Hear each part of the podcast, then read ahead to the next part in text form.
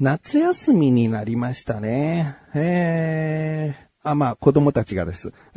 大人たちはね、まだまだこう、夏休みという休みには入ってないとは思うんですが、お盆休みがね、その8月にやってくるまでは全然夏休み気分ではないと思いますが、まあ、家族を持つとですね、子供たちが夏休み入ると、気持ち親としても少し夏休みになってくるんですね。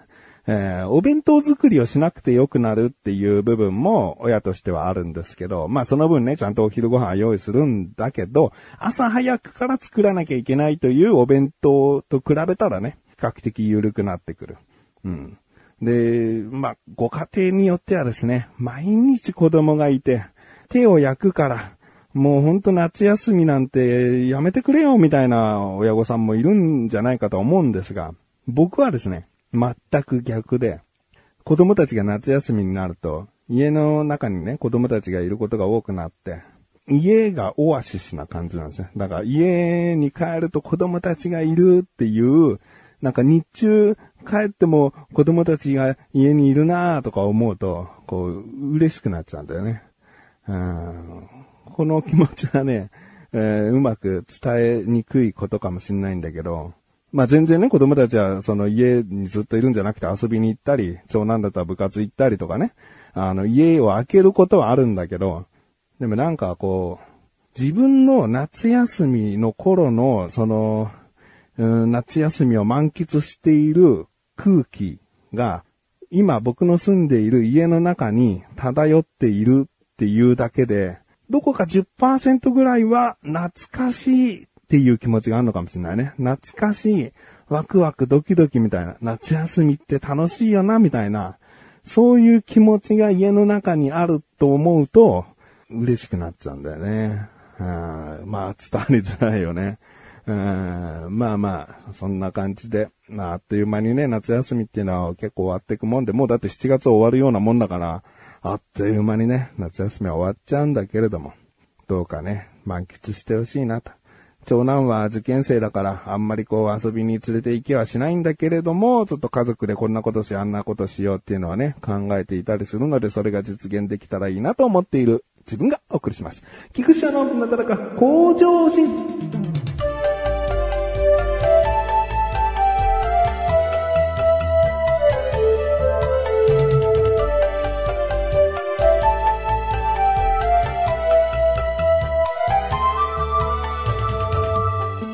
回話す話はですね、歯ブラシです。えー、僕はね、少し前まで歯ブラシなんか全然こだわりがなくてですね、神さんが適当にこう安かったからとかもうそんな理由で良くて、その、神さんが選んでくれた歯ブラシを普通に使う。うん。もう、なんだろうな。何にもこだわりがない。磨けりゃいいみたいな感じだったんですよ。たまになんかさ、面白そうな形だなとか思うと自分で選んだりもしたけど、でもずっとこれがいいっていう固定になることはなかったんですね。でもですね、ここ数年ずっと使っていたのがですね、ライオンさんから出てる、ビトイーン贅沢ケアっていう、一時市川海老蔵さんがテレビ CM でよくやっていた贅沢っていう言葉がすごくこう印象的な歯ブラシなんですけど、何が贅沢かって、もう毛の量だと思うんだよね。その歯ブラシの毛の量がすごくて、で、しっかり磨けるよって。こんなたくさんの毛で歯を包み込んで、えー、磨けるんだよ、みたいな、うん、ものだと思うんですけど、これを使ってたんですよ。そしたらですね、まあ、こう歯の歯垢が落ちやすい。特に刺繍ポケットとかに入ってる歯垢が、もう自分のこう、シャシャシャシャシャシャシャシャシャシャぐらいで結構落ちてくれてんだよね。もちろんそれで歯ブラシは終わりじゃないからね、一生懸命いろんなところをちゃんと何回も何回も磨くことが歯磨きなんで、その、妥協はしないんだけど、妥協をさせてしまうかのような磨き心地の良さというか、まあ、磨き力の強さだね。うん。あ、すごい贅沢に毛を使ってるから、だから毛の数によって、こう比例していくと思うんだよね。その思考の落ち度っていうのはさ。だって毛が一本の歯ブラシ使ってたらもう一日中歯磨きしないと思考落としきれないでしょ？だけどそれがじゃあ毛が千本になったら千倍のスピードで磨けるような気がするし。でもまあ毛と毛の支え合いによって毛が立っていることもあるから、おそらく毛が一本だと一日かかっても磨けないかもしれないんだけど、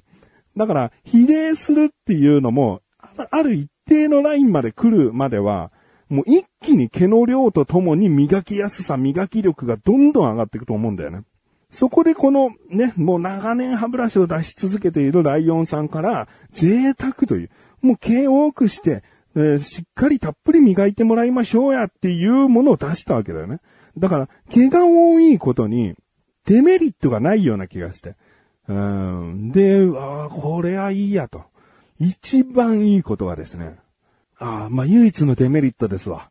ああ、これ、今から言うこと。替え時がわからないっていう。要は、歯ブラシの替え時って、その毛先がさ、歯の字になってきたら、もう新しい歯ブラシに変えた方がいいよとか言われてるでしょ？この贅沢ケアですね。まあ広がらない。うん、僕も無意識にずっと使い込んで、ふと気づいたら、あれもう、数ヶ月経ってるよなって思っても、毛先が 歯の字になってないから、なんか、替え時がわかんなくなっちゃって。で、まあ、よくよく見たらね、その2段階で毛が生えてるんだけど、その1段階目の一番飛び出てる部分が若干くるんってなってるかなぐらいなの。その中の2番目の毛先はもうピーンと立ってるから、うーん、まあでも、これが贅沢ケアの替え時のサインだったのかな。その先の一番の出てる部分が、ややくるんとなってるのが、もうこれは替え時ってことなのかなと思って、なんとなくで変えてました。うん数ヶ月使って。それぐらい替え時がわからないっていう、もうこれデメリットだね。えー優しくないね。歯ブラシの替え時を知らせてくれない歯ブラシ。いや、むしろ変えなくていいのかもしれないと思っちゃって。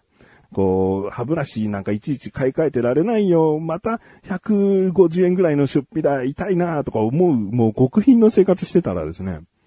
買えないですね。この贅沢ケアでもう数年いけんじゃないかと思っちゃうかな。うーん。だからまあ、それぐらいですね。こんないい歯ブラシはないぞと思って、もうここ数年、5年ぐらいかな。もう発売してから結構興味があってすぐ買ってて、で、ずっとこう使い続けてたんですよ。で、もう神さんに歯ブラシそろそろ変えた方がいいような気がするから、えー買っといて、とか言って。えーじゃあいつもの贅沢なやつね、つって、そうそう、つって、お願いしてたのね。だけど、神さんが、こう、いざ、こう、ドラッグストアとか、そういう店行った時に、歯ブラシを探しても、いや、今回見つかんなかった。あそこにも売ってなかった。ってえー？と思って。人気ないのかな？と思って。こんなに、めちゃくちゃコスパも良くて、磨き力もあって、使いやすい歯ブラシ、なぜ人気ないと思って。ね、人気があってさ、売れてたらドラッグストアもずっと置くはずだよね。って僕思ったんですよ。この贅沢ケアさ、先ほど言ったデメリット、これメーカー側が最大のデメリットだったんじゃないのその替え時がわからない歯ブラシっていうのが。要は、替え時わからないから、売れないんだよ。全然売れないから、人気ないな、お店に置かない。生産終了ってことじゃないのおいおいおいと思って。ほんとこれ知る人ぞ知る人じゃないと分かってもらえない結果だなって。まあ、ライオンさんは分かってたのかもしんないね。こんなにも変えてくれない歯磨き作っちゃダメだったんじゃないですかと。こう会議で上がったんじゃない？これもう私1年使ってね、この歯ブラシの毛先見てください。ほぼ広がってないんですよ。これじゃあお客さんは買い替えませんよと。こんな歯ブラシ作っちゃ、今まで1、2ヶ月で定期的に売れてた歯ブラシ、売れなくなってきてんですよ。っていう会議になってたんじゃない？で、ライオンさんが、いやもうじゃあ、この贅沢はやめようと。もういいデータが取れた。いい歯ブラシっていうのは作ろうと思えば作れるんだ我が社は。だけど、売り上げに貢献できないものを作っていくにはちょっと会社としてはまずいと。いうことで、製造中止になったんじゃないですかと。僕は思ったんです。ね？これ事、事実じゃないですからね。僕は思ったんですよ。だけど、ま、事実をどこかで探さなきゃいけない。もうこれは、要は本当に生産終了になったのかどうか、お店はなぜ置いていかないのか、調べてみたところ、ライオンさんの方からですね、2023年4月、製造終了というお知らせページがあったんです。そこにはビトイン贅沢ケア書いてあって、製造終了したかと。ねまあ大方僕の予想が当たっていたのかなと。こんなにも替え時のわからない歯ブラシは一般販売しちゃいけないんだなと。むしろこんな歯ブラシを売るのであれば、1万や2万ぐらい取ってですね、半永久的に使えます歯ブラシみたいなことで売り出さないとダメだったんじゃないかなという、こう、ご反省をされたんじゃないかなと思って、よくよくその製造終了と書かれたページ見るとですね、代わりにおすすめの製品っていうのをライオンさんこう丁寧にリンク先をこうつけてくれてるんですよ。だから今までビタミン贅沢ケア使ってて、もう贅沢ケア製造終了しちゃったのかよ、なんだよって思った方に、ちゃんと代わりはこちらだ、どうですかって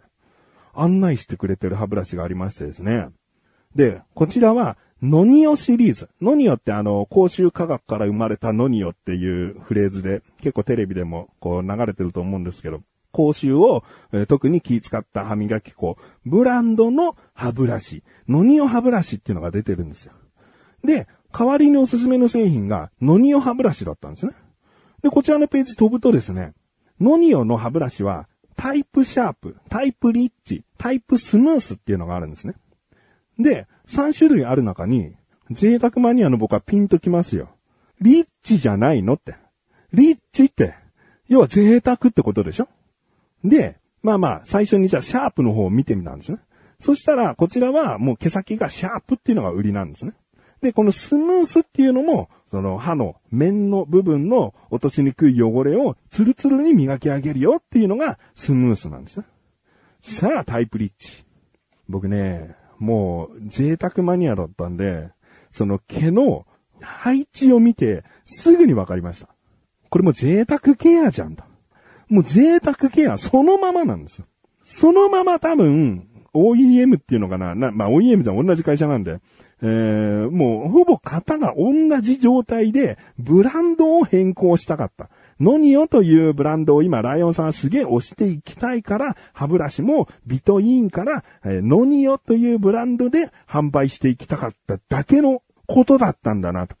僕の素人目からですけれども、もう本当に多分、贅沢ケアと一緒なんじゃないかな。配置がもう絶対に一緒なんで。この独特な、こう、シータみたいな、この状態。シータ。えー、丸書いて横棒が入った、その配置なんですよ。もう贅沢ケアと同じ配置なんです。つまりですね、ライオンさんはですね、ただ単にブランドを変更したくて、一旦ビトイン贅沢ケアを製造終了させ、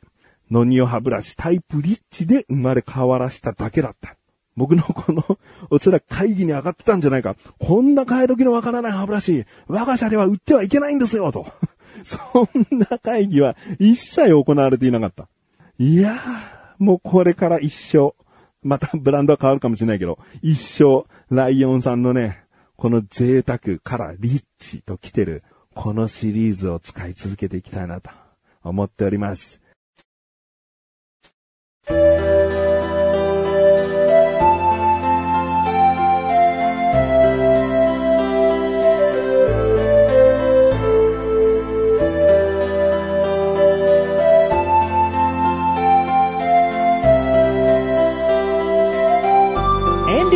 そしてすぐお知らせです。このなだらかご写真が配信されたと同時に更新されました小高菊池の小高ルじゃあ聞いてみてください。今回はですね、僕の話というか僕の神さんの話、神さんが仕事場でちょっとショックな出来事があったと。その時周りの人々は、あんな奴もいてこんな奴もいる中、どうなんだっていう話です。それをなぜ小高に話すか。小高も少し関係してくるからなんですね。あとはまあ、小高の息子くんの髪型がですね、東京リベンジャーズのバジさんにしたいと言い出しているという、あの、親としてどうしたらいいでしょうかっていう、えー、話とかしております。気になるという方はぜひ聞いてみてください。ということで、なたらか今年は毎節あるこしです、それではまた次回お会いいた菊池衣装でした。メガネたまにでもあるよ。お疲れ様です。